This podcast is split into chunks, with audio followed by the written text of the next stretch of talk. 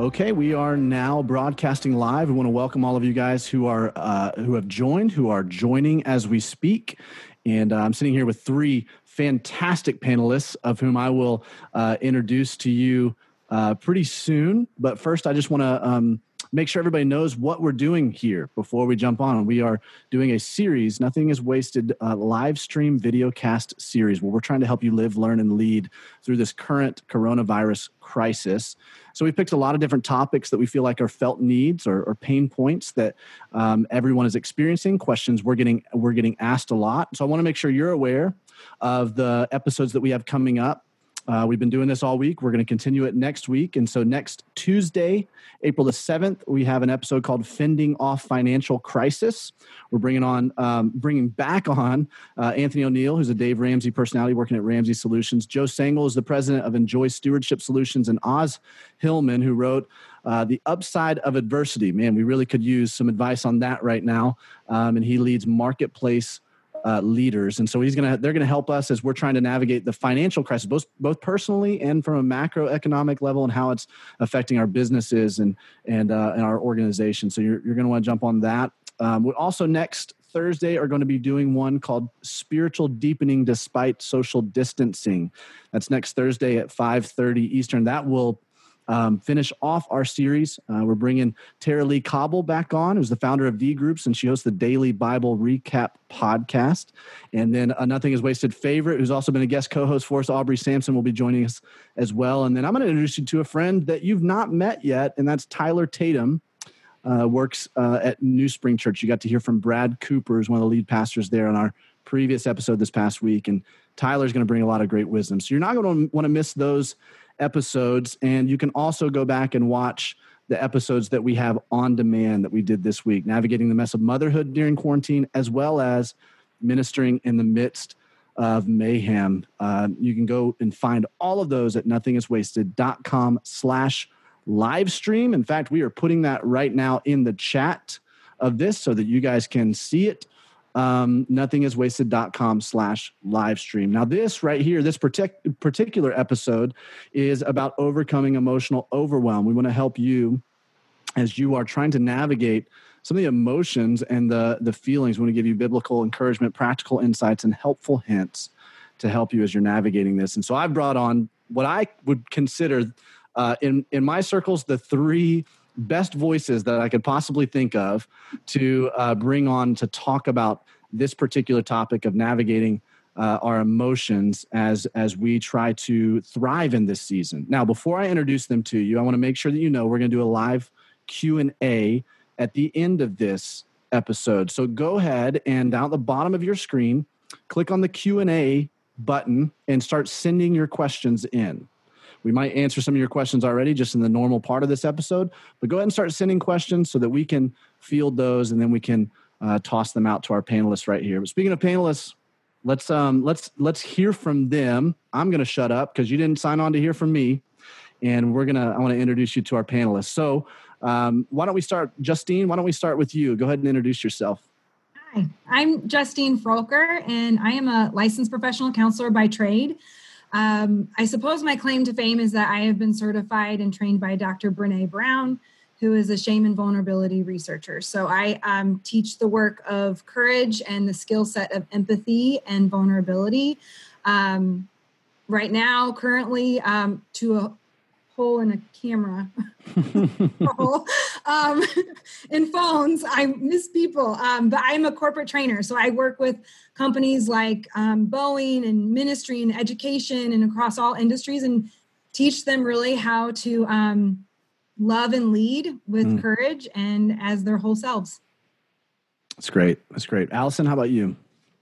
I am Alison Cook. I am a psychologist. My specialty is the integration of faith with psychology. My um, PhD was in religion and psychology, so I try to meld the two in everything I do. I work here in Boston. I have a private practice primarily with ministry leaders.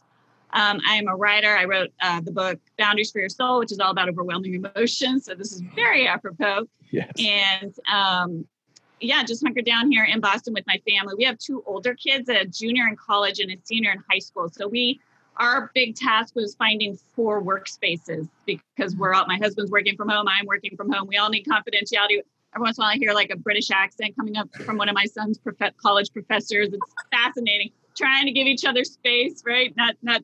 Oh, I want to hear that. What goes on over there?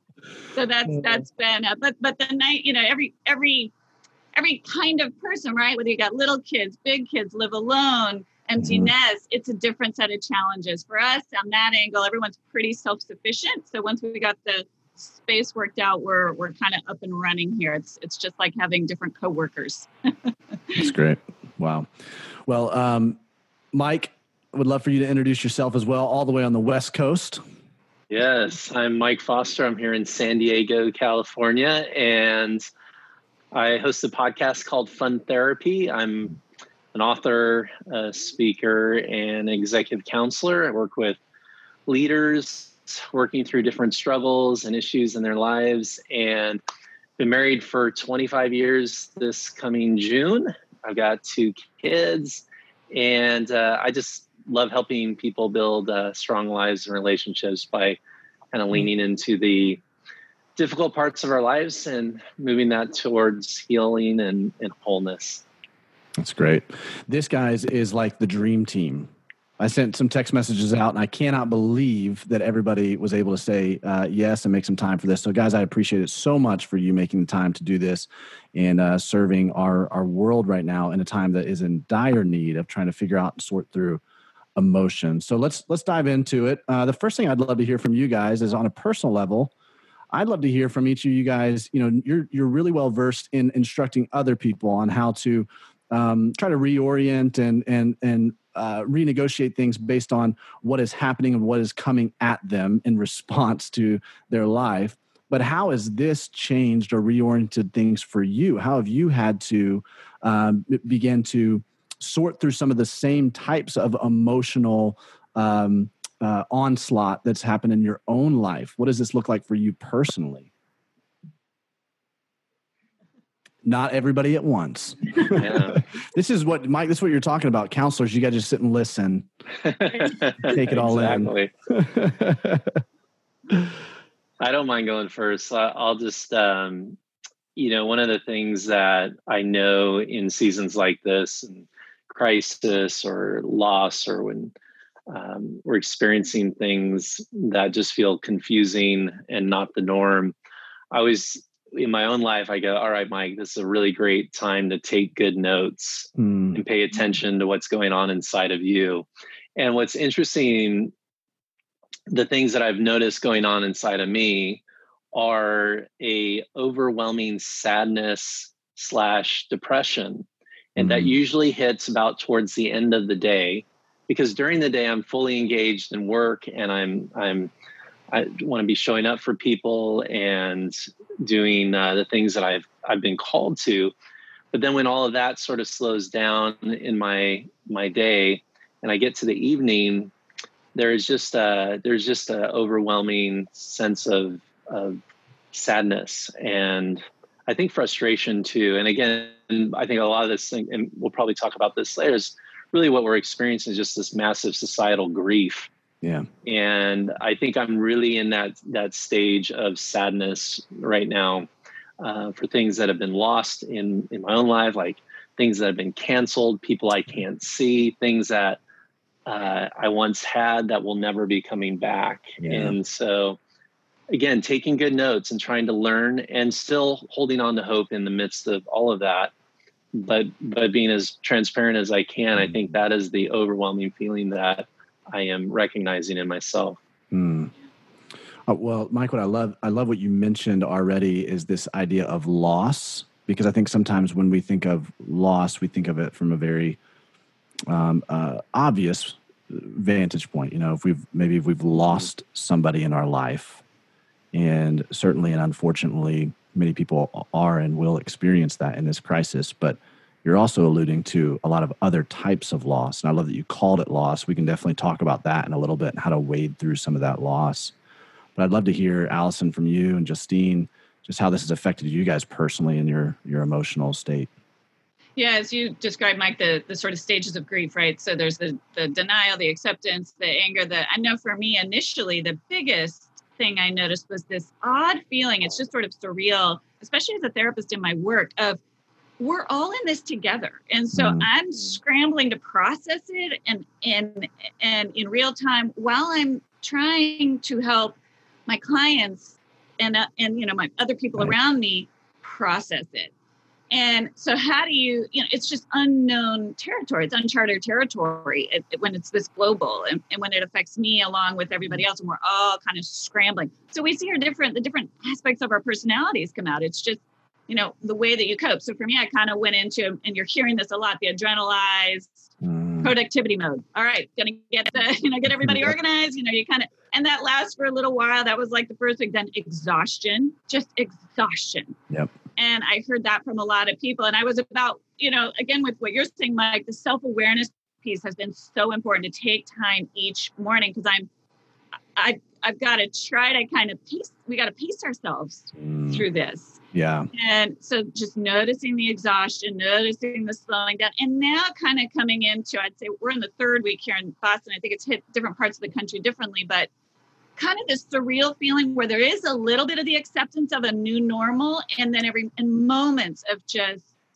oh my gosh, this is surreal. Mm-hmm. And it really is those those phases of grief, right? Mm-hmm. Of just mm-hmm. you kind of adjust, and then it's like, I'm adjusting to something that's really abnormal. I haven't put shoes on in a week. You know, that's that's you yep. know. So it's it's. I went ahead and put them on just for this because I was like, I feel like I need to just to be a normal human being, interact with with human beings. I need to put some shoes on. it's it's really that. So that that's a helpful. I think that that is a for me. It's been helpful to just notice those ways and not be hard on myself like in the hyper product you know yeah. it was what it was it was what i needed to do then when i noticed the fatigue okay breathe hmm. into that and then now it's more of this a little bit the waves are not quite as you know they're a little bit more like this but they're still there and just mm-hmm. kind of surfing them as they come mm-hmm. so mm-hmm. that's great wow wow uh, justine how about yourself you put on shoes the other day i put on perfume I was like, I'm gonna put on perfume and jeans today. It's gonna Might help well. me a brand new person. And it did. and like my husband Chad wasn't even here. He had to go into the office that day by himself. And like it was just like, okay, jeans and perfume. Like I might I'm gonna throw on some shoes too. So I for me it's been there's multiple pieces because of the work that I am doing because I'm no longer seeing clients. So I had retired like a, about a year and a half ago. And so my speaking career and corporate training career had really started to take off. Mm right before this. And so yeah. it was this piece of like massive disappointment and yep. fear, uh, loss of income. Will these events reschedule? Who mm-hmm. wants deposits back? Who doesn't want deposits back? Yeah. Will the reschedule work in the new schedule? And so, and like, so, and now where, who am I? I, I feel like I am a, a speaker who doesn't have an audience. Mm. Um, and, and yet I do. And so it was for me to really kind of stop and give myself permission to feel that new grief and loss and then also really step up and feel the nudge of like okay what now how do you show up and serve the world with your gifts because you know how to do that yeah. and so trying to but then also balance it with not going to total overproduction because it is and you're just going to go right into the exhaustion part of things because this is also the other side of this for me too is very igniting to my grief so mm. um, my husband and i cannot have kids and we went through an infertility mm. journey and um, because of my own story and the work that I do and the work that I do in teaching empathy,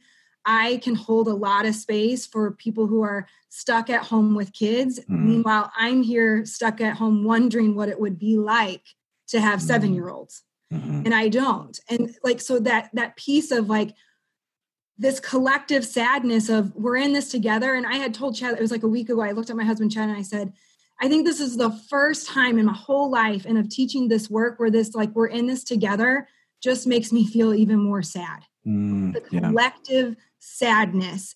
And then also really choosing to not lean into the comparison that my brain really wants to go to that your heart is harder than my heart because mm. you have five kids and I have none and I only have three dogs because mm-hmm. that's not helpful. Like that comparison is not going to help us come together mm. and heal heal through this season. That's so good. Wow. You know, one of the things you just mentioned, Justine, is that this has become kind of a triggering thing for a lot of people for, for various reasons. And that's one thing I want to get into in this conversation and how we can um, lean into those things and recognize those things. But what I'm hearing all of you guys say is, is having to become even more aware of what's going on inside of your heart right now um, and this is something that you know, as as counselors, as uh, you know, in in pastoral world, we're always trying to espouse this in emotional health, becoming aware of your emotions. And Alison, I think you use the term befriending your emotions quite a bit, right? Mm-hmm. And and while that's true in normal life, my question to you guys would be why why and how much more is that true in this season? What, why is it even more so important that we step back and be aware in seasons of crisis on what's going on in our hearts to be able to maintain emotional health?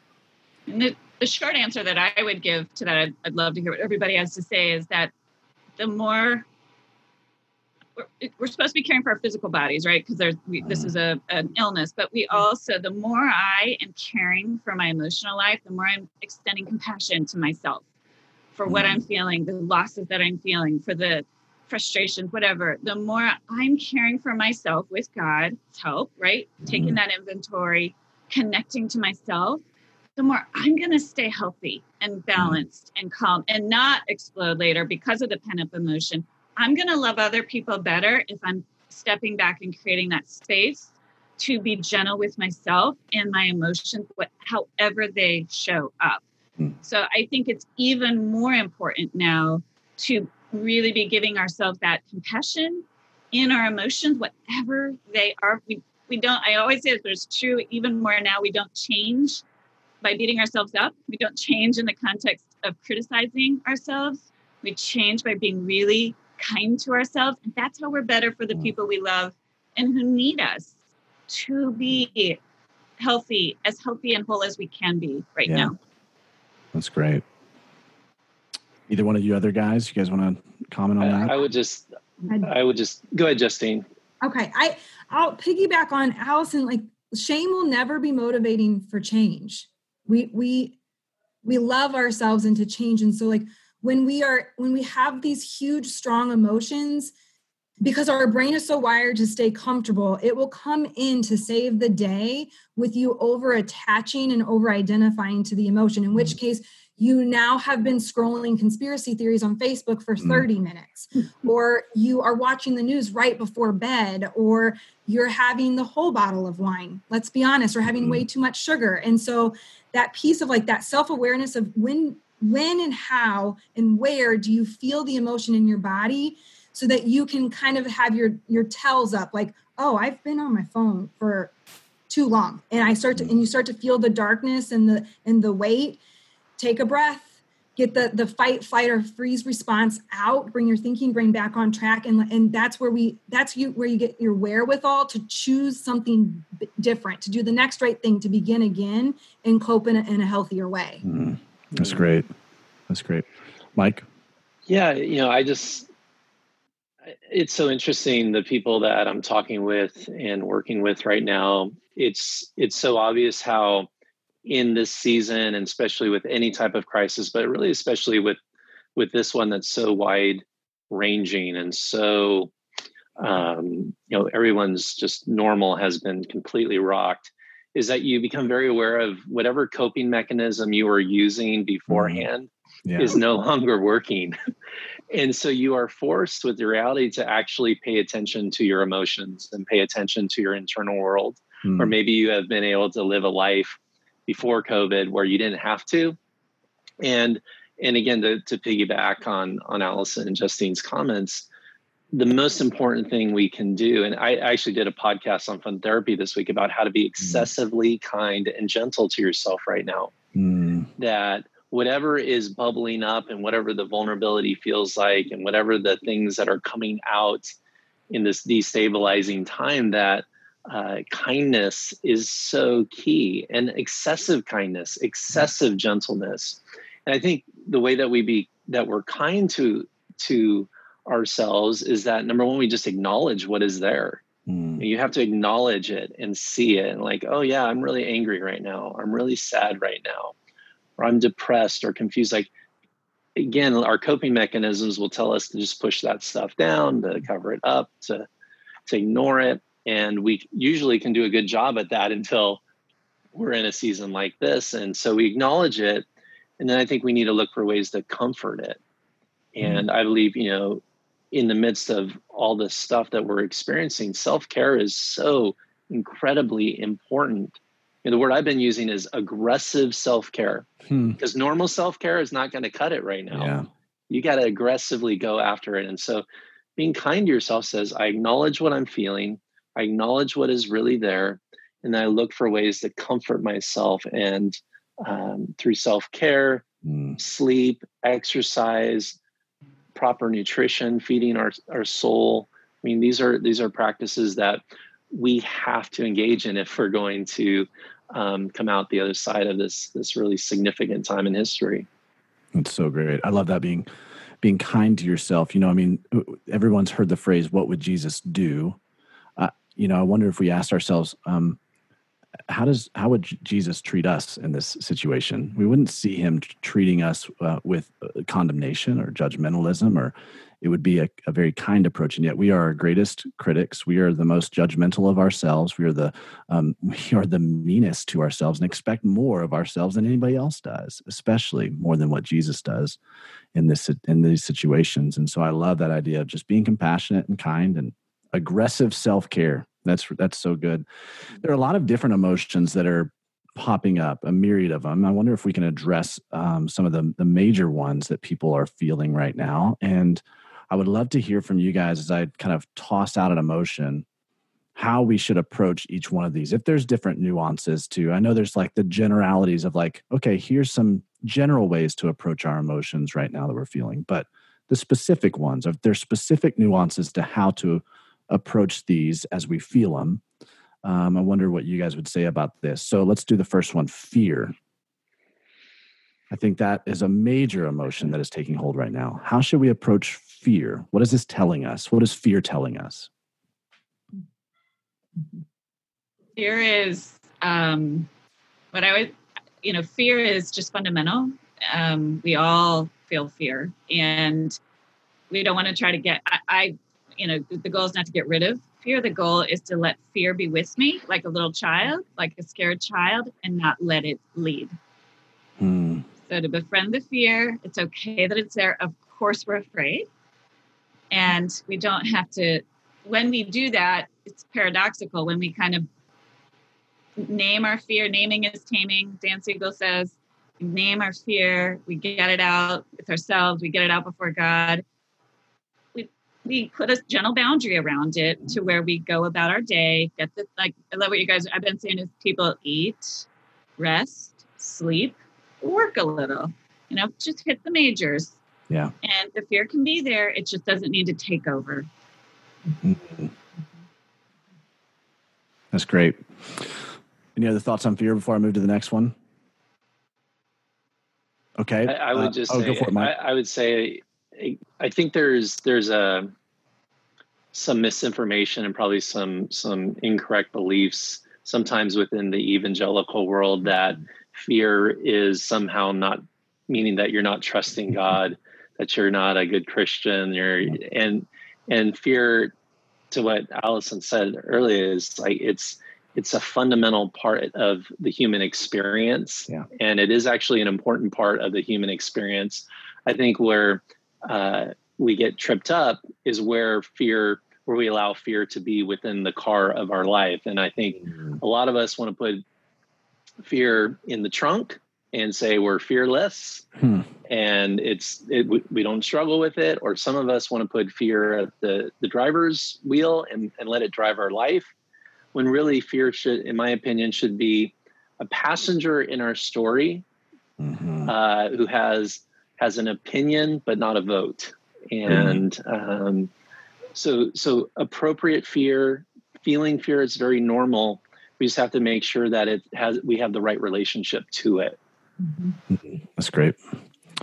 Okay. Um, what about the feelings of overwhelm?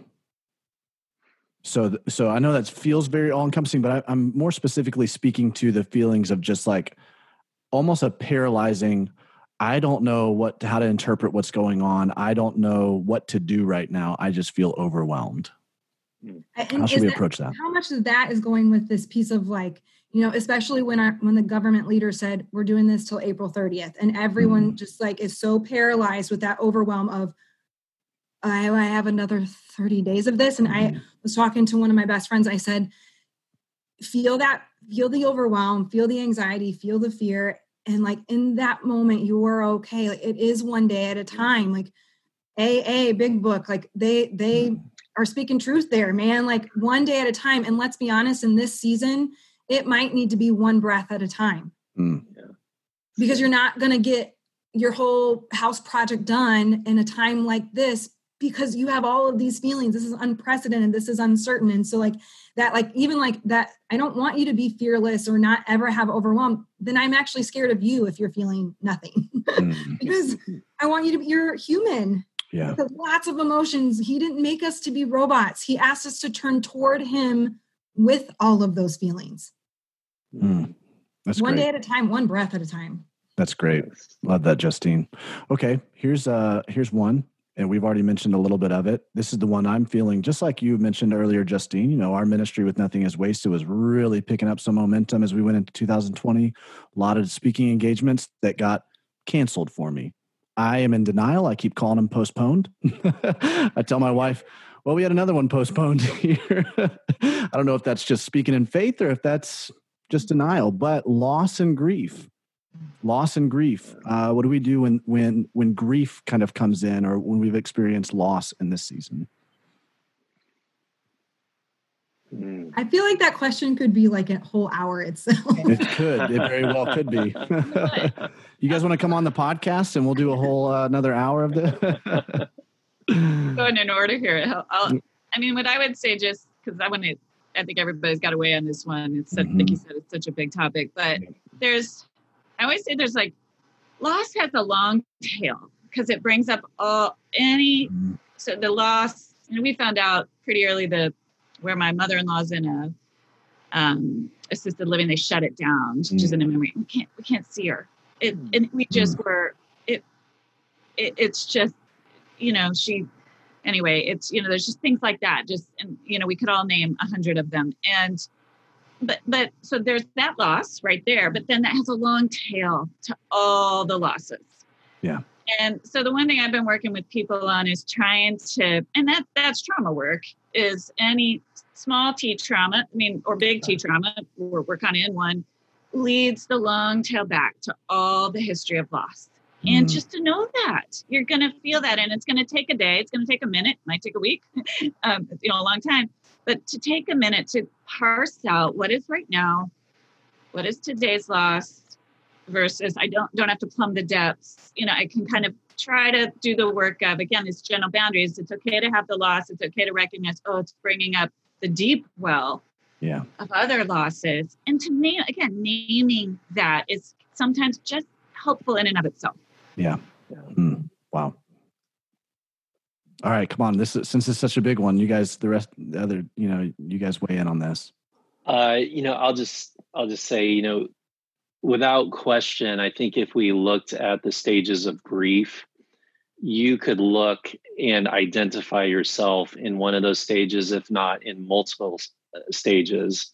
Uh, whether it's you know denial, the bargaining, the bargaining, okay so if i if i self uh, self quarantine for two weeks then i'll be okay and then i'll be able to get back to life as normal.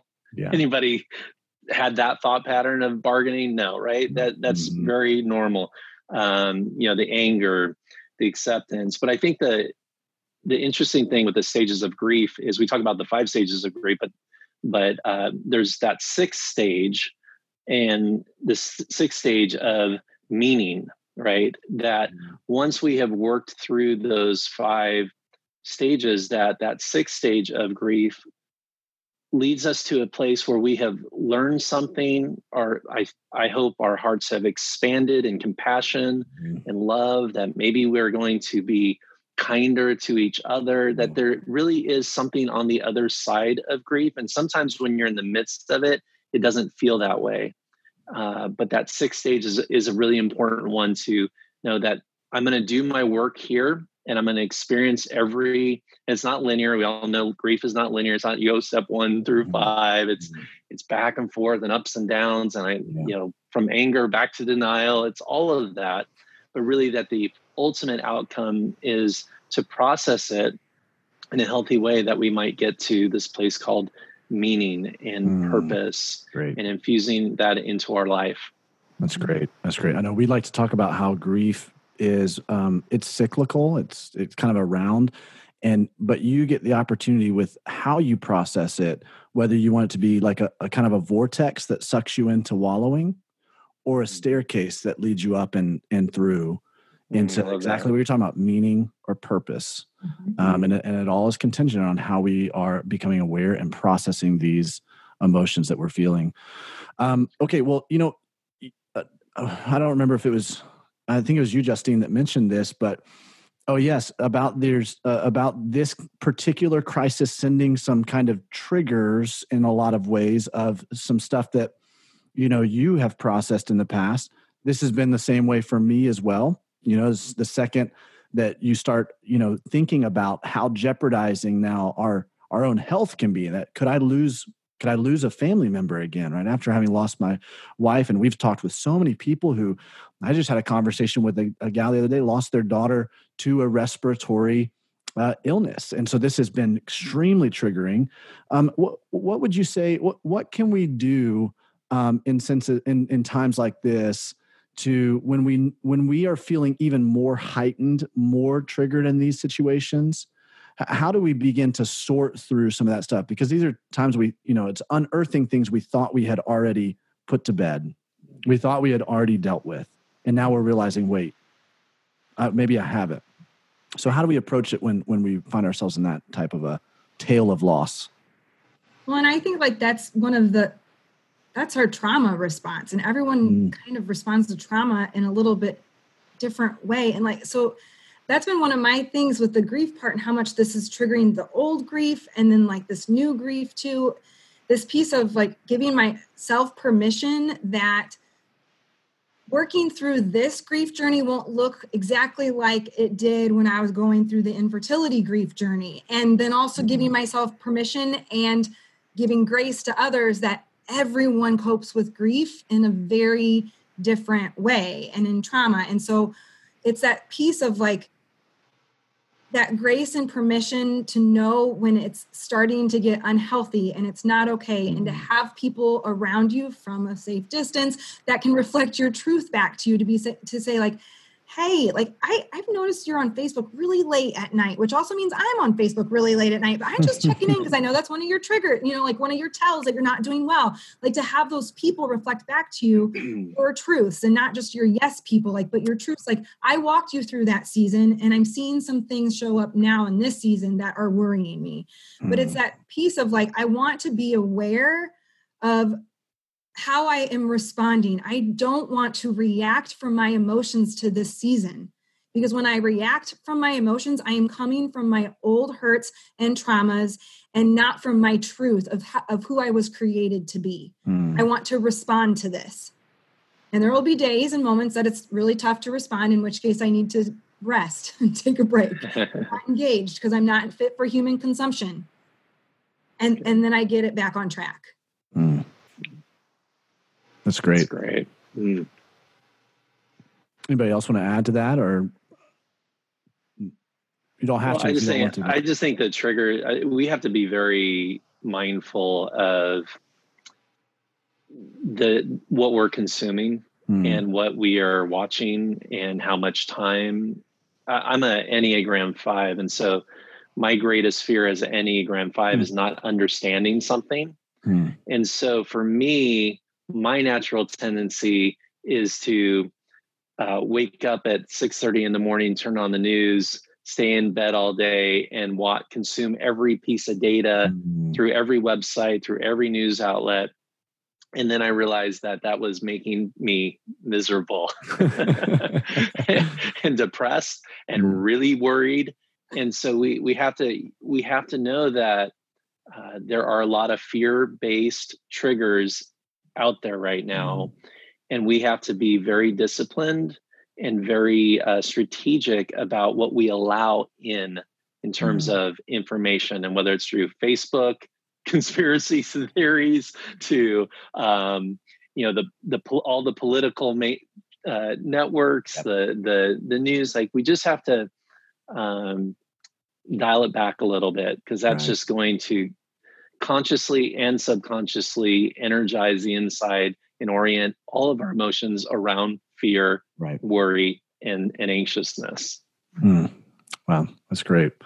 So, um, many people are stepping into this season and they would have considered themselves emotionally healthy.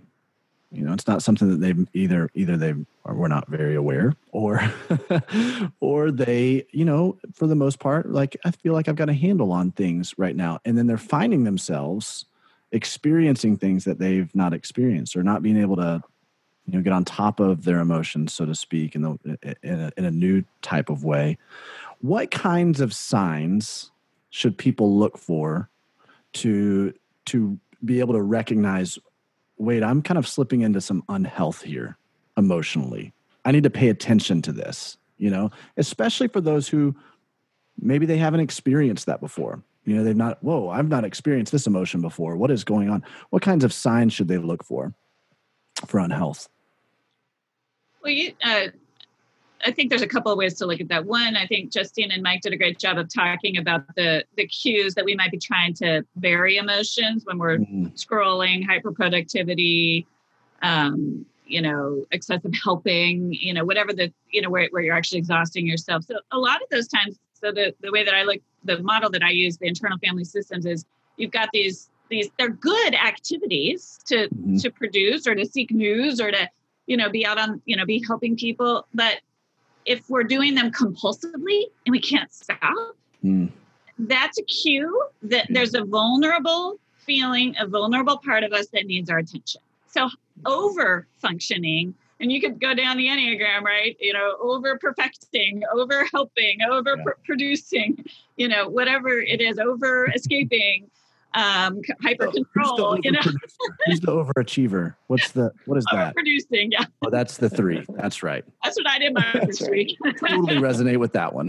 Yeah. but that's that's a cue. That in and of itself is a cue. Yeah. there's a vulnerability. And a lot of times in our normal life we don't I mean, as a therapist, it's fascinating to me because those vulnerabilities are coming out because we can't, in some ways, mm-hmm. do the things that we were doing. And so it's kind of, in a way, as as painful as it is in my work right now, it's it, there's a beauty in it, and I mean that in the most sensitive way because that's holy mm-hmm. ground. I believe that's where Christ that it's our the vulnerable parts of our souls that are a beautiful part of who we are that we don't like but are actually what makes us human as we're saying so it, it's a cue to ask yourself is there something i'm feeling i don't i'm not used to feeling or don't want to face now if you're not used to doing that work you might experience it as a flood mm. of emotions and so that's a, a flood of sadness you're like what is this or why am i filled with rage so that's a cue. Oh, there may have been something underneath there. You haven't a deep well that you've been doing these things so much almost too mm. well in your normal life and now all of a sudden they've got a chance to come out mm. and they need your attention and i would say if you're feeling a flood of those more vulnerable emotions a flood of of sadness that just feels overwhelming a flood of depression of of um, overwhelm you know you got to talk talk to somebody. Yeah. Um, get a container for it because those emotions need to they need to come out and they need your care and they need your attention. But if you're feeling flooded with them help someone find someone to help you contain them. And by that i mean pace yourself right don't shove them aside but do pace yourself with them mm. and the more extreme the the you know the activity that, that where you can't get yourself to stop is is a cue that there's probably the more vulnerable you're actually feeling. Yeah. The bolder, the more extreme, the sort of protective measures, the managing and all that, the more vulnerable you're actually probably feeling. So just be aware of that and ask for help with that if that's not something you're used to processing. You know, therapists right now are all we're all able to do it digitally. Yeah. Um, because they've released a lot of it. So there's a lot of a lot of coaches, a lot of folks available right now in that field um, to to help folks through this. Yeah, that's really great. You know, you just uh, you just opened up kind of a can of worms with an emotion that we did not mention earlier, but I think is very prevalent right now um, with people because I believe this kind of a season is a, in some ways, a breeding ground for depression. There's so many factors that w- would contribute to feelings of depression. Um, if we can kind of back up a little bit, how would we approach those? Those feelings of depression that come in, um, how do we begin to respond and um, sort through those feelings? Well, I, I, would just say, as someone who's experiencing that and mm. talked about that, you know, one of the best things that I can do, and that I always am encouraging the people I'm working with, at whatever level of depression, engaging the body is such a key part of this. Yeah, and there's so much benefit when you go for a 15, 20 minute walk outside. Like there is just, your body can be a really good friend for you at this time when your mind feels like it's not functioning properly and not helping you. Your body can be a real friend to you by just, and, and sometimes that getting on your sneakers, putting on your shorts, or maybe your jacket, wherever, whatever the weather is looking like. Thanks for rubbing it in. Thanks, Mike. so for us here in San Diego, it's shorts and maybe flip flops. but but the uh, that idea of just that, and that's a that's probably the hardest piece, right? Mm-hmm. To get the sneakers on and get the shorts on and get out the door. But if you can just for a you know 30 seconds of insane courage move to that that place where I'm going to engage my body and go for a walk. There's so much value in it. All kinds of research saying that even chronically uh, depressed, extremely depressed, there's so much benefit to movement. Mm. And so that's a very simple, not complicated. And of course, I, I can't I can't uh, stress this enough. Reaching out for help, reaching out for yeah. a counselor, reaching out and and and having somebody to process that with is incredibly important too but yeah. but a, a, kind of a basic one that we actually have a lot of ownership and control over is get the body moving. Yeah. That's great. That's great. Well i think it's fantastic. go ahead justine. like there's also yeah. this piece too of like this season that we're in i think a lot of us will experience some of the like the mild symptoms of yeah. depression trouble sleeping mm-hmm. Really scary dreams, trouble falling asleep, changes in our weight, like so, like those real, like the, almost the check boxes. And so it's that piece of, again, to have someone that can check in with you or that you're mm-hmm. willing to check in with, but like that piece for you to be like, okay, it's now been three weeks of not being able to sleep. Yeah. Like I'll give you maybe a couple weeks because it that's how hard this the season is. I maybe I need to talk to someone about what I can do to help with my sleep yes. and like so those mm. kind of like tangible things weight sleep your appetite how much time you're spending watching scrolling drinking eating online shopping we were not made to escape ourselves mm. you will never be able to do it one of the hardest things about this season is that most of us many of us have never learned how to sit with ourselves Mm. and like now to try to learn how to do it yeah. in a season that is filled of grief and trauma and fear, it's asking a lot of people. Yeah, that's mm. so good. So I would, good. yeah, I, I really, it's so good. And I would just add to folks who are alone, who live alone, mm. um, that it is just not, we need human connection. And yeah. um, I mean, right now, I, I think there's going to be a new word called, you know, screen, Zoom fatigue, you know, yeah, fatigue. Seriously. Not, it helps um, so one of the things I've been saying is structure is your friend, and it's it's definitely true Good. if you've got a, a lot of people in your house. It is even more true if you live alone. You have got to have a schedule when you're going to eat, when you're going to get outside, when you're going to get on the screen with somebody. Because when the mm-hmm. waves of loneliness, so to throw in another emotion, loneliness and depression hit, it's hard. As Mike said, you get that 30 seconds of courage to reach out when you're in it. So you got to prevent it by getting the structures in place as best you can ahead of time and hit those marks. It, wow. you know, make it's it's you know whether whether you got people with you or whether you're alone its structures are so important mm. to keep you moving that's great well you know it's a great segue into kind of moving into some more um, practical and zooming in on what are some practical ways that we can uh, begin to sort through these emotions that we're experiencing i know we've mentioned a lot of them already but um, if if you guys have some other things that you would suggest, you know, Mike, you were talking about physical activity is such a fantastic way for us to uh, ward off feelings of depression and begin to spark some of that, you know, serotonin that's going that's inside of us to as a natural way to cope with this. And but are there other things that you guys would say? Are just some practical ways to walk through the day to make sure that we're um, maintaining health emotionally. And in a second, I want to get to the relational because you can't have you guys on without also talking about how this plays out relationally with the people in our house as well as the people that we're in virtual community with. But for ourselves, let's stay let's stay contained to our, our own personhood right now. Um, what are some things practically that we can do to really stay healthy and thriving in these seasons? Well, one of my big things that is helping me is um, there's no media of any kind first thing in the morning and right before bed. Hmm. Act, for me to stay informed, I'm kind of setting for what is best for my anxiety and fear is that like I check the news media around 10 a.m. I set a timer on my phone. I also have resorted to downloading the app blocker because and yeah, I could unlock it. Freedom is that the one you're using? What are you I'm using? using I, so I'm not an iPhone person. Oh, oh so man. iPhone. people always are like they totally scold me when yeah. they learn an iPhone person. Yeah. But so I'm using my like the the app I'm using is App Block, and app it, block. I can Okay, so we'll put that in the resources that we send out to everybody. Yeah, but app block.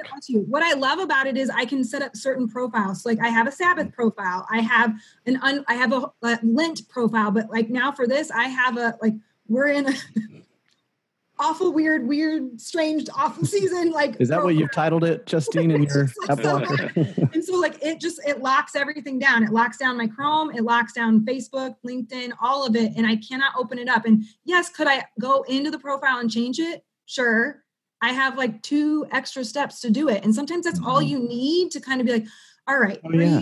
mm-hmm. listen to a song, recite some scripture, talk to somebody, reach out for help, watch a funny graphic or a video, mm-hmm. but like for me to be really realistic about my limits of how stimulated it I can be in this season, like just taking in so much information. That's not helpful. That's great. That's great. Uh, the, the, other one, for those of you guys, if you guys are are iPhone users, you could use Freedom. That's one that I use. It's it's great. You guys have any other ones that you know of that you? Okay. Um, any of these resources? What's that, Alison? I just delete my app. yeah, I saw Mike. You were going the route of like complete like simplicity of a phone for a while. I know, just text yeah. and phone call, but yeah. I, I, still my my app is throw it in a drawer, throw my phone in a drawer, and uh, away from me. Yeah, that's great. All right, other when it, yeah, go here, ahead. Here's Mike. a practice that actually I was talking with somebody this morning, and and one of the great things about practices is you're you're going to learn a lot about what you actually enjoy yeah. and this is a great season to be creative and try some different things so i was talking to a client this morning and you know anytime you find your your mind or brain rushing to either the past or the future and trying to control that and getting worked up by that anything that you can do that would bring you into the present is going to mm-hmm. help discharge some of that that anxiousness. Mm-hmm. and so one of the things that she's she does is that she uh, uh, goes outside takes her shoes off and stands on the lawn. Hmm. okay. And feels the earth be uh, on on her feet. I think anything that we could do simple practices like connecting with nature like instead of me rushing to the past or the future like let me watch uh, some some birds. I have a little bird mm-hmm. bath in my my yard, and I'll just watch hummingbirds and little birds, and it just brings me into the present moment. And I think that's a anytime you're getting stirred up, going, okay, what is a practice that can help ground me mm. into the fact that I'm safe, that I'm okay, um, I'm breathing, you know these these types of things will help you go you just remind your body and remind your brain that that we're here and we're okay. Mm. i love i love what everyone's saying because it really is this return to the basics basics basics. And they're what where it's earth. Yeah. It's grounded it's breath. Mm. breathing. It's you know um and walking moving. And what i have ha- absolutely gone back into to, when i because the the overproducing overhelping yeah. you know sort of the enneagram 3 2 um, cocktail i have been every single morning gotten and it's I, i'm so grateful i mean it's one of the good things that's come out of this for me to connect to myself yeah and God. And so journaling and doing the morning pages, the Julie Cameron talks about them in the artist way, but you do, you just stream of conscious what is going on inside of me and then bring that before God. So for me, if I'm feeling a lot of stuff, it's hard for me to pray. And I say this to people all the time God, you know, get to know what's going on inside of you, whether you're journaling it, writing it out, and then invite God into that. Mm. And and right now I have to do it that way because yeah. if I go to pray to God, my mind is pinging. and so I ground my and for me, writing, I just write it out. Some people it's different. You might need to process it with a friend, but I, every morning I've got to connect to what's happening inside of me, bring it before God, take some deep breaths, do a mm. little quieting and just centering. You know, it, I try to do it a few more times throughout the day, just a few minutes then the more you do, it's just like exercise. If you work out a little bit each day, it's easier to, you feel a little fitter. Same with our emotional health. You spend a little time with your emotions, take them to God, you do a little bit of that each day. It's a little bit easier throughout today when you start to feel to just breathe back and recenter. So just mm-hmm. that emotional inventory each morning, um, which I kind of, like I said, tack on to my spiritual time, mm-hmm. really has grounded me during this season. Wow. That's great. It's interesting how last week I was thinking, wow, look at all of the, you know, the technology that is availed to us to be able to connect with people. And this is going to be a major enhancement of technology as we're all engaging in this. And now a week into that, I'm going, I think this is going to be an enhancement of us really being introspective because now I'm tired of technology and I just want to get some solitude and get some peace and some rest in my own spirit right now. And I wonder if, you know, some of what we're going to see happen is like what you said, Alison, just kind of going back to the basics of us learning how to, um, to, to live with ourselves and be at peace with ourselves, be at peace with the Lord. And to take that into the relational. Yes. Thank you. Ready. I was about to transition that, that. That's great. That's also how we are going to be with others. So, right, we don't have, if I'm feeling sad, Mm-hmm. And the person next to me is anxious. And we're both, we don't have bandwidth, a lot of bandwidth. Yeah. So we're going to learn how to, a simple, okay, so if you're in a house with people, a simple touch or a simple just being with, again, it's so basic, but we're, we're it's I don't want to say reducing our expectations of each other, but shifting our expectations of each other. Because as much as I'm able to be like, I'm so I'm sad today. Yeah and someone in my house like i am fearful today we're holding space for each other and giving each other grace to be where we are mm-hmm. but not expecting each other to fix or you know make it all okay because we're in it together yeah. so that's just a little what we, as we do our emotional work we're going to be much more available not to fix the people around us but just to be mm-hmm. with in that kind of you know you imagine the old school way of just yeah i'm sad too Mm-hmm. And it's really simple, but it's powerful. It's connection. Yeah. That's so good. Well, this is a climate where we can easily find ourselves in, in tense situations with the people that we're closest to, that we love the most, that are in, confined with us. So, how do we, as we're talking about emotional health, how do we let that play out into our relational health? How do we make sure that we are um, walking in, you know, uh, uh, healthy ways and uh, alleviating a lot of that tension as we're loving people around us. Um, any practical insight into that? You know, one of the things that we probably most of us saw the article about the increase in the divorce rate, yeah, yeah. and that is a. And I know just in my sessions with people, the the the pressure put on marriages is mm-hmm. real, and uh, I don't think smothering is a love language, right? when we're just on top of each other 24 7. There's like, I don't think, you know, that's part of the, the five love languages. So um, the reality is two, maybe two thoughts. Number one, we have to be responsible for the energy that we bring into a room. And I realize that there's a lot that we're processing and a lot that we're we're working through on a personal level, but we are responsible for how we show up in a room, at the dinner table, in a conversation with our spouse, and becoming aware of that. And um, not to deny our emotions, but to make sure that we are responsible for them in terms of how they play in a relationship. And then maybe just a practical tool. One of the things that my wife and I do, we actually write about it in Five Dates, our, our, our couples book, where uh, we call it the 330 challenge, where three times a day we're hugging for 30 seconds, like mm. full embrace, because we know and science tells us at the 20 second mark, your brain and body begin to release oxytocin. And oxytocin is, you know, kind of the love drug or the hmm. connection drug, the bonding drug.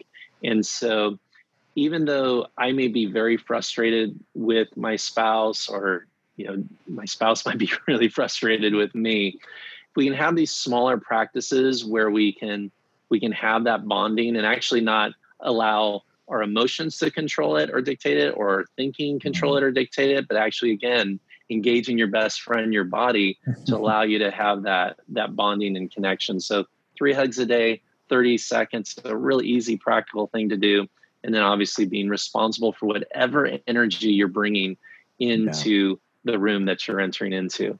Oh, I love that. Mike, have you guys ever been in like an argument and all of a sudden you realize like the timer goes off?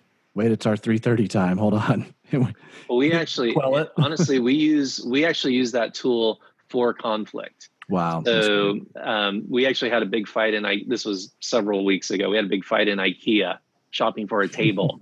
and it just, you know, it, it was bad, bad fight. You know, we were di- we were social distancing in IKEA in a very big way, and uh, you know, after about you know five ten minutes of us, you know, giving each other the silent treatment in IKEA, I look, I turned to my wife and I just said, "Hey, um, I know you don't want to do this. I don't want to do this, but let's hug."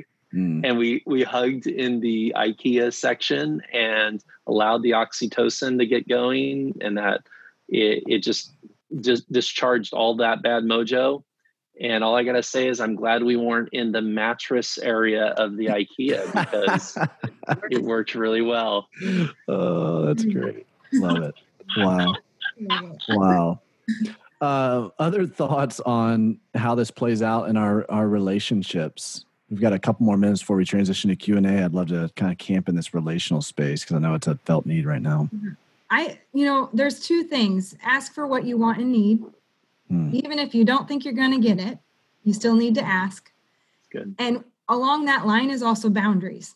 Hmm. Boundaries are important, even um, though we may be in a smaller space and seeing a lot more of each other. And like, so one of those things, I, I have a story. So my husband has been working nonstop. They, you know, they furloughed 30 people yesterday. And so, and he's an Enneagram nine. I am a four and so and i've been talking into a hole to nobody you know like recording videos and so like you know at the dinner table he goes i i realized that like i've been on video calls all day and you've just been like not just and he corrected himself and he goes but recording videos and you know putting content out and you like want to talk and i go yep i i do and i'm struggling feeling seen dude like, but it was this piece of like for me to be able to say like i i need you to choose and lean into empathy even if you don't agree with or understand my feelings at the yeah. end of the day especially to still choose empathy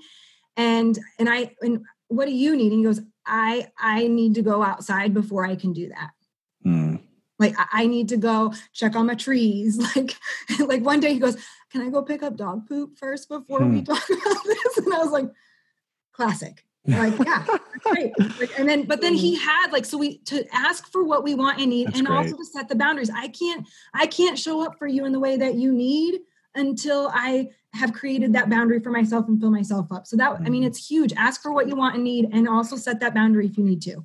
Wow, that's really great. Yeah. Alison, you look like you're about to say something. Yeah. No, I mean it's it's to take it's kind of like boundaries triage because is what I've been saying because yeah. there's so many like and we all just got a massive boundary as far as like we all just got a boundary put on us, you know, by right. the by right. the virus. So and then we're trying to deal with new boundaries. And if we haven't done that work it's hard. And that that's what i'm trying to say to people you know it's never great to make a decision during a crisis. Mm. this is a crisis. So if there's any way if your marriage and, and it's happening i get it. It's bringing up all the stuff that wasn't dealt with. If there's any way you can give so giving space like when you guys were in ikea right? You're giving each other space as a way to not you know that's a healthy tool in a moment but we can't do that as well right now. So yeah.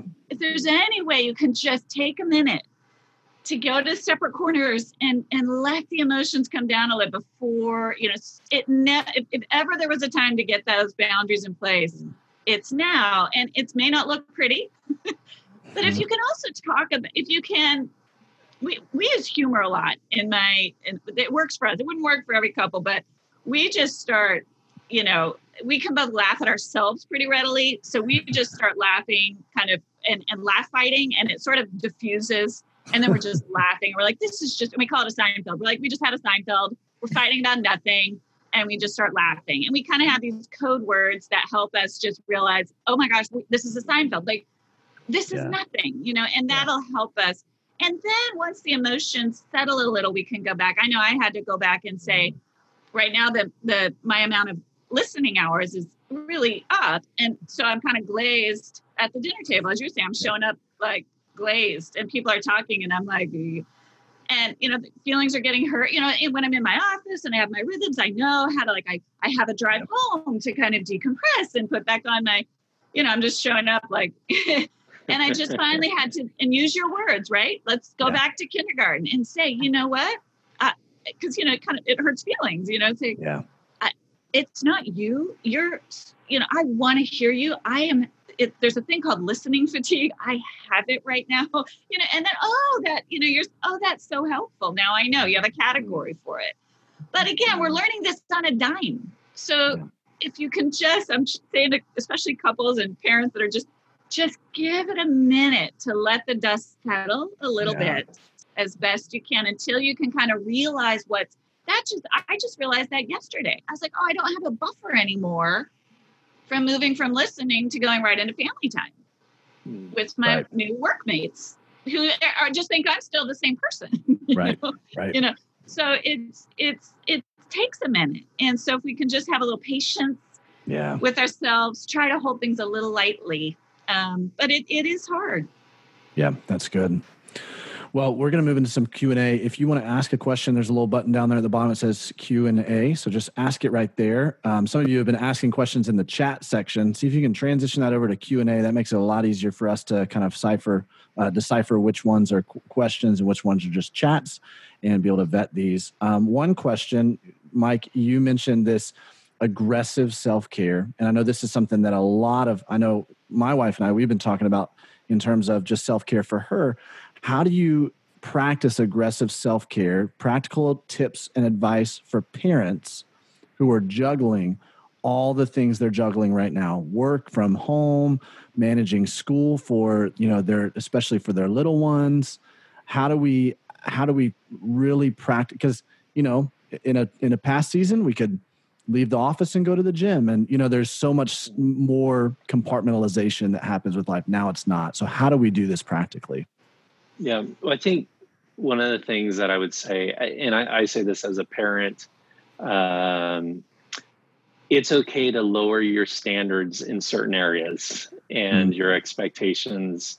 Uh, I, I found that you know obviously a lot of homeschooling happening, a lot of kids in the mm. home now, and we feel like we still have to be super parents and super mm. teacher, and you know like super coach and it's just too much yep. and what we're what we're doing is we're cutting we're we're cutting ourselves our schedules are so max and so mm. full on that we're not even finding small moments 10 minutes 15 minutes in a day to actually put some juice and some fuel back inside. You know, one of my one of my things has been there's two really daily practices that I do. Both of them got got squashed with mm-hmm. um, this uh, this COVID uh, nineteen thing with breakfast. I go to this breakfast spot and I have breakfast by mm-hmm. myself. I'm an introvert. I read, I learn, I'm quiet. It's a great practice. I've been doing it for two years. Can't do that anymore. Mm. And then the gym, which was one of the first things that got shut down here in California. Yeah. So no gym. So I have had to adapt those self care mm-hmm. practices. Now, it is not as great. I, the breakfast that I have now is not as great as the breakfast that I have at the, the cafe that I like. Yeah. And the gym that I have in my garage right now is pretty lame.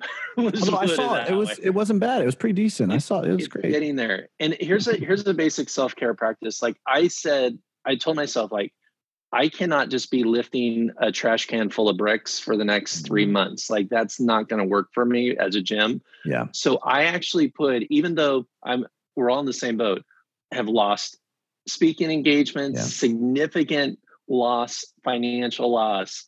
I took my American Express points that I was going to use for a vacation someday. I'm like, you know what? I'm buying gym equipment because yeah, I need to do aggressive self care. Like I cannot just kind of put this over uh, on the sideline and wait around for eight to 12 weeks or yeah. however long this takes i have to get get strategic and find a way and yeah. that's really the difference between self-care and aggressive self-care is like you're you got to find a way and it's like hey kids we're instead of two hours of school we're doing an hour and a half of school mm. or instead of the perfect perfect dinner we're putting on together or being the perfect parent or whatever it looks like It's like lower those standards so you can actually take yeah. care of your own heart.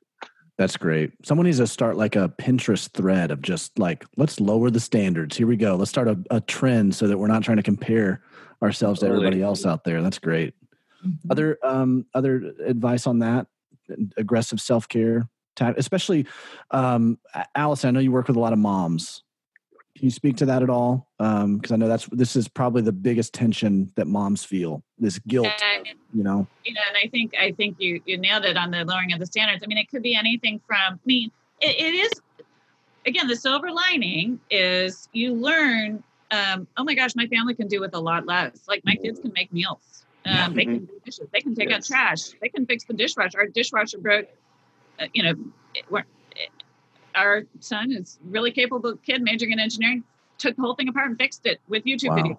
You know, I mean, it was so cool. Like, you know, like, and again, that's not that, but that was, and so part of it in our families, I am actually because of some um, uh, past uh, issues with Lyme disease. I have an immuno, and I'm very anxious around going to the grocery store. Yeah. Mm-hmm. And I, but I pride myself on, I've got, you know, we don't run out of things, you know, we, and I've had to just let it go. Mm. And, you know, we're out of stuff. We're out of milk. We're out, you know, people survive. And it's actually good for us, I think, to realize, you know what, this is, and I think back to when I was a kid, we ran out of stuff all the time. And I'm not that old, but it wasn't, it wasn't as instant. Yeah. You know, back before, you know, we had, we expected everything and our kids, it, it's actually, so I'm really trying, you can tell I get, because I'm really retraining myself and I'm, you know, talking to moms about, you know, you, the things that you, you think your kids or what they're used to having or having schedules all the time.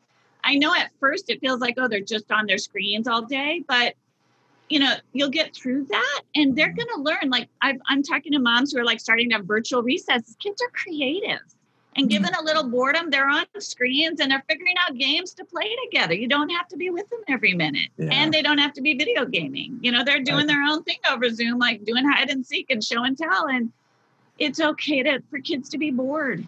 Yeah. It's okay yeah. for kids to be unsupervised. you know, as long as they're safe. It's okay to not, you know, it's you know we're not you know it's okay to eat not 100% healthy every day. Yeah. You know? We our standards have gotten so high. And so really that reset part of this i i'll be curious how that part of it plays out in a healthy way right right. That's so true. Well and really you know it's like what you said we're going back to the basics. We, we're going back to baseline. We're going back to okay how do we maintain spiritual and emotional health here? And that's what it looks like to not just survive the season, but thrive in it. Because I'm the same as you, Mike. You know, for me, aggressive self care is like I need. I I love to go to the gym. That's a way that I work out stress, and you know, and so it's like, man, I've got to just figure out a way to make this happen in the garage and hang up a pull up bar, invest in some equipment or whatever it is. But this cannot get put on the sidelines because I will not be healthy 12 weeks from now. So that's, really good. And creating space for what it is that you like for, you know, if it's if mm-hmm. your thing is going to the grocery store or whatever, it's again getting back to just owning. Yeah. Hey, this is hard going to this is going to feel hard for me. Can we all as a family pitch in here yeah. and help you know, I'm gonna, it's going to help me if we can, if I could go to the grocery every two weeks and That's we're going to run out of something, you know, so again, communicate about it. Yeah. Um, the other thing is with school, and we, we, you know, this could be a whole nother session, but kids are so smart. What they're mm. learning in sixth grade is like crazy. you know, they're going to be okay if yep. they don't get a lot of schooling for a couple of months. And you know, I don't. Mm. Again, I'm not. I'm saying that sort of tongue in cheek, but th- what kids are producing in schools right now is in is amazing. And also, it's okay if it's not sustained and there's a, right. a gap in it. They're going to be okay. Wow. Um, Davey, can I? Yeah, can go I, for it, Justine. I love that aggressive self care, and at the same time, there's this. There's going to be a lot of people who watch this or listen to this who are like, I can, I can hardly get out of bed right mm. now. Like, and you're telling me that I need to set up a gym, like, and we we know that, like, we know the research and stuff like that. And so, like, one of the things, because I, I mean, self care is one of the things that helped dig me out of the deep dark hole of grief. And it started with a post it note with five things eat, sleep, move my body, drink water. Those are human obligations, those are not self care. And then I added on coloring because it was easy. Like, and so and then it evolved throughout the years and like and now it's like real an elaborate thing and i love it and things like that but one of the things and mantras that i, I have taught clients for years is grace filled permission to struggle and fall off track. Mm. And in that very next breath, you begin again and you have accountability with somebody. So, like, great, you've worked out for two weeks and then you hit the wall because they announced we're in this at least until April 30th and you freaked out. All right, grace filled permission to struggle and fall off track. Do you need a couple days off? And then you begin again. Mm. Like, there's, yep balance the undulating between the two extremes of balance doesn't work for most people find your right. messy middle and so it's that it's that and part right I almost say that aggressive i think that's such a great point that aggressive self-care in that situation is letting yourself binge watch the television for three yeah. Mm-hmm. That is true. and it's okay and if that's what you've got to do do it and that's where I think it's important for everybody to identify what does self care look for me look like for, for me. Exactly. Because for you know, for for Mike, for myself, it's you know, hey, I mean, we're used, I'm used to going to a CrossFit gym and regularly, you know, having that kind of intensity of a workout. So self care for me or aggressive self care is how do I, as best I can, remanufacture that here so I don't lose some of those rhythms at the same time not hold myself to the expectation that i'm going to be able to invest in tens of thousands of dollars of equipment and create my own crossfit gym in my garage that's not going to be able to happen but how do i mm-hmm. adapt that for for the principle of it so i think wherever you're at whatever that looks like. For some people, it is like get up and make my bed every morning. Yeah. Mm-hmm. You know, yeah. and that's it. That's I okay. Would, I would say too, like just even from the exercise standpoint, anything, anything that would be extreme is probably not helpful. Mm. Like this is not the time to go like I'm going to go work on my my six pack. I'm going to have a six pack in the yeah. you know that's not that's not the goal here. The goal is that you choose an activity that honors yourself that's what we're that's what we're talking mm-hmm. about and it's going to look at a thousand different ways and and i you're you're right justine just that sense of like if just getting out of bed and getting dressed and doing you know coloring just mm-hmm. something that is a gift to you that have intentionality about that having um, a plan for that because it's so easy to have self care just get lost in this whole chaos and crisis and trying to get the kids educated and whatever, all the different things that we're dealing with our grief, mm-hmm. it can mm-hmm. get lost. And so just bringing it back to having a player in your day. Yeah, that's so good. Okay, we've had a few questions, people asking about um, isolation and um, relationally how this you know plays out. And so i want to see if i can wrap all of these into one kind of question and let you guys speak to this. Um, how do you find the tension how do you find the balance between um, the benefits of what this isolation is doing for us in terms of solitude which is not a practice we're very well versed in as especially americans? Um, but also not allowing that to cause us to slip into you know emotional distancing from you know being connected with others. How do we find that tension? I hope that question makes sense. I tried to lump in a bunch of questions into one. But it's different if you live by yourself than if you live with people. Yeah and and and, and the people have asked that like hey i live by myself. And so let's kind of speak to that if we can. Yeah, all of those living, different scenarios. Living by yourself, I mean, you, you, solid loneliness is not isolation is not the same thing as solitude, and mm-hmm. so you have to have human contact, and so that's why I'm a big, big proponent of you've got to. A, a lot of people I know are well. I don't know if it's possible now, but but right as it was coming, we're going to quarantine with a family. Mm-hmm. So that's one option if you're able to do that. Um, it can be a win-win where you've got a family that's got kids and you can, but that's not an option for everybody. If you are living by yourself, that's why I say structure is your friend. You've got to have scheduled time. I would say each day, whatever you know, you know what you need. Um, but where you are with folks checking in with you intentionally, yeah. you may have to ask for it. I hate it that that's true. Mm. I've had single friends texting me being like, "I need you to text in on, mm. check in on me," because everybody's kind of processing their own stuff, and it's like, "I got it, I got it, I'm on it." You know, it's. Yep it and so you may have to ask for it because you're going to need that contact almost more than um, you know folks who are still dealing with hard stuff within a family context. Yeah that's good. Hmm. other thoughts on that? I think there's there's a big piece of like get get used to being uncomfortable. Like there will be hmm. moments that you're like gosh i'm so happy i'm alone right now Mm. And then there will be t- days that you're like, I need, I just miss people. Driving me crazy. Like, crazy. and so like, it's uncomfortable and it's vulnerable and it really requires us to reach out for help speak the unspoken and ask for what we want and need and most of us are not good at that yeah and so i that's also then where we need we need to show up for the people in our lives right like for me i have a list of three single people that i kind of texted and i was like okay, like the dogs must have been like done. Do you hear the herd? I hear them. Chad could no longer contain them. But like I, I texted all three of them and I said, "Is it okay if I check in with you regularly?" And then like you know, two of them, I was like, "Okay, I, I need. I kind of see you slipping away. I feel you slipping away. Will you download Marco Polo so mm. I can like so I can see your face? Like, just so how do we show up for those people? Because a lot of times most people don't know how to ask for what they want and need because they they don't know how to verbalize it. And yeah. so when we offer it we help them find their words. Mm, that's good.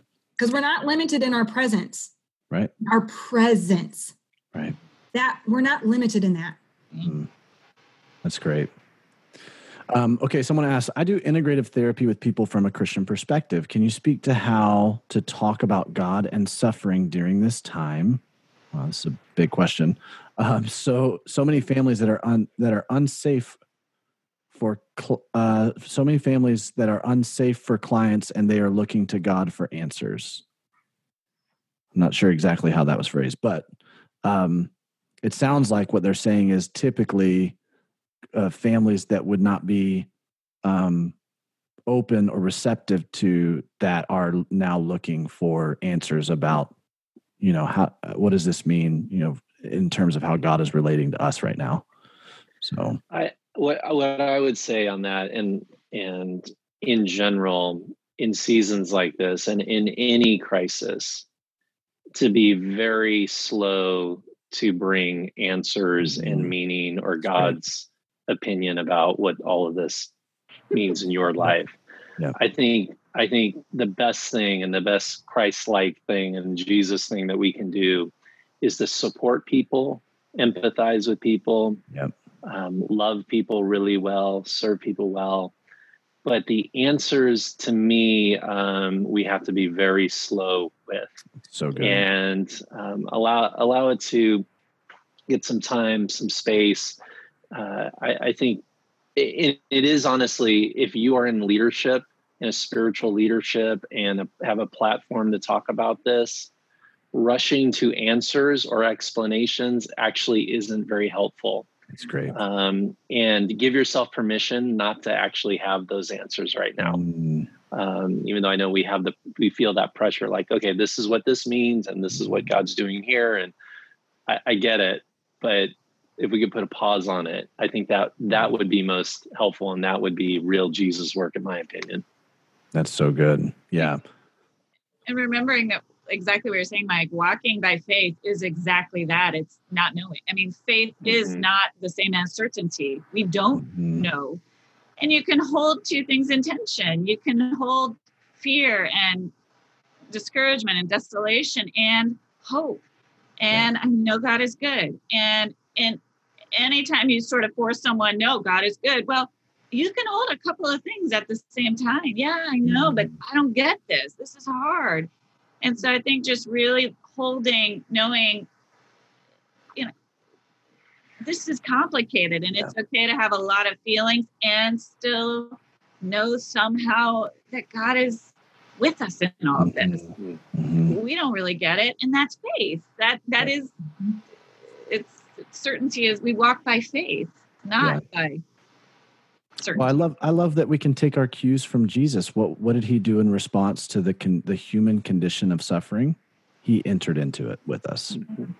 He exactly. took it on himself and he said, "Hey, I'm just going to enter in with you guys. I'm not going to try to create some answers for you or explanation, you know, but I'm going to enter it." And that's what we can do as Christian uh, leaders and and and in, even you know healers and practitioners of that, helping people to in their healing journey. Um, Okay, I think we have time for one more question. This one, um, Leah says, after my son died, I have struggled with anger, and like you uh, said, doing the basic needs. Uh, like you said, doing the basic needs, but since isolation, it's been difficult to contain my anger. Why am I feeling angry, and how, how do I deal with that best? That's something that we didn't address earlier the feeling of anger but I can see how that could arise in this situation. Mm-hmm.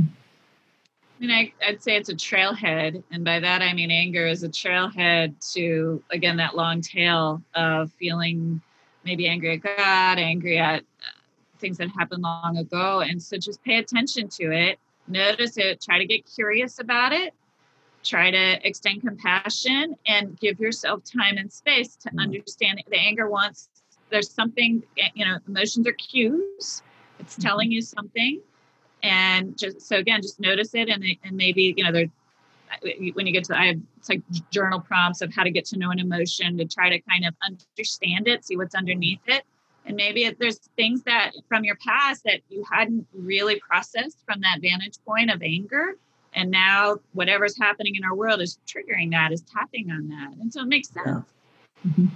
Yeah. that's great I, anger for a lot of people is a secondary emotion. It's yep, really probably fear, loneliness, grief, shame, yeah. hurt. And so yeah. name that. Mm. Yeah. Yeah, it's hard to get up underneath the, you know, anger is an easy, more calloused emotion up on the top, the surface. It's hard to get up underneath it and say, what is what what is this really? Anger anger is a little bit more of a response emotion than it is um, kind of what you're really feeling, that vulnerable emotion. So that's good. I would encourage you as well to, to really try to get up underneath it and say, am I, am I ashamed, embarrassed, hurt, Sad. feel betrayed? What is this? You know? Yeah. Right. Mm-hmm. Yeah, that's good. Well, guys, um, I, the last thing I want to ask you guys, because I know each one of you guys have a wealth of resources that we can, you know, help people who are watching this right now, who are going to be listening later. As we put, we're going to post this whole series up on our podcast as well after next week. And so, how can people what what I want each one of you guys to share with us some resources that people can connect further with you and uh, kind of go down the rabbit trail of all of the different things that you guys are doing as you're showing up in the world right now and serving people. So, Justine, you want to start? uh, we'll just go around the circle. You just tell us some resources that you have we can make available to people. So I um, I share a lot of the work that I teach, the courage work that I teach on LinkedIn, Instagram, Facebook, and I share unique content on all of those platforms daily. Um, this season, I have um, I'm releasing a lunch break of courage every single day. I've recorded 25 videos so far. So like whether or not you go to my platforms and wait for the lunch break to be released, or you just want to go to my website um, and view by topic. So, literally, just anything from feel the feelings, permission to feel the feelings. Um, your partner or spouse is not responding to this the way you like or respect and are struggling with that. Like, right? Like, just all of those things, all the way to like today was like, how do you lead in love from afar and still make impact with presence? And just like, I think tomorrow's video is look in the hole when you're doing videos. Like, so I want, I want your eye contact. Like, look in the hole. So it's just if you need a four minute video of some joy and lots of truth and emotion and just how to navigate some of this with true courage and presence, um, I have all of those free resources on my website. Great. That's great. We'll make, we'll make sure we put this and all the other ones that are mentioned here in a second um, on the email we send as a follow up and on on our um, resources page here. So, Alison. Um, I have, you can go to my website, boundariesforwomen.com, and I have a bunch of free downloads primarily on boundaries. One of them is an audio guide that's a guided reflection to actually process through an emotion, and it's free. Um, I send out a weekly e newsletter right now and answering questions primarily on bound, related to boundaries and what we're dealing with, um, kind of in our climate. And then I have a course, a video course, Boundaries for Women, which is um, really a brass tacks. Um, and I'm giving it away right now for 50% off. I think it's like $24. I can give you the discount code wow, for folks okay. who are interested. It's about an hour. Um, so if you're dealing, struggling with boundaries, relational boundaries, um, and then I'm right now part of my own. I'm uh, on socials, on Instagram and Facebook. I'm really trying to process so much of what I'm getting from clients and what I'm working through. I'm trying to process through data points to get out to other people as helpful yeah. ways of kind of daily, like if this is what you're dealing with. So you know that's another way where i'm around that's great mike yeah i think probably the uh, kind of my home base is mikefoster.tv mm-hmm. um, that's my website. And there's probably two things i would encourage people to maybe lean into. Number one is i have a free download called brain detox which just helps give some practices and some coaching about how to uh, uh, declutter our brain and declutter our mind from a lot of this anxiety and worry and create a calmer uh, existence and so it's it's kind of a marie kondo for your brain it's a free mm-hmm. download it's at uh, my website mikefoster.tv and then the second thing is uh, you know I, have done some guided meditations for people mm-hmm. and i know we didn't really i didn't talk about that that much but it's another way to help sort of discharge some of the anxiousness that we're feeling by just I call creative repair, some visualization. It's not weird, kind of Buddhist, you know, not you know ringing bells or anything. It's just it's just seven to eight minutes mm-hmm. uh, meditations that will really again help center you. Again, that's at MikeFoster.tv, and then the podcast Fun Therapy is on mm-hmm. Spotify and iTunes. Great. And I'm talking a lot about this season of uh, you know the crisis that we're in right now and how to navigate that on the podcast. Wow, that's great. Well, um, if you guys are looking for uh, kind of some ways to connect with people, if you're feeling this isolation, we just launched Nothing is Wasted, our community groups. It's a free platform for you to connect with other people who are walking the current, the it's targeted to the specific valley that you're currently walking through. So there's groups for all different types of categories out there. You can also go there if you're looking for some community. But um, we'll make sure we put all these resources on the follow up email that we send out to all of you guys who registered to attend this. And um, guys, Dream Team, seriously, thank you so, so much for spending some time with us. I know that your time is highly valuable, especially in the season as a lot of people are asking for uh, time with you and some advice and all of that. So just, I am so grateful that you would share that time with us. Um, I really do appreciate that. It's been thank my you. pleasure. Thank, thank you. Thanks, everyone. Now, um, we discovered this when we first did the our first webinar. Our first, uh, we, there's no way for us to sign off all of the attendees and for you guys to stay on. So I, everybody's gonna have a window into me awkwardly signing off with you guys as well. But I'll make sure I send a follow up email just to you know thank you guys well. But I'm just I'm I'm super super honored that you'd spend some time with us and our community. It's great. Awesome. Thank you. Thanks, Davey. Thanks, guys. Música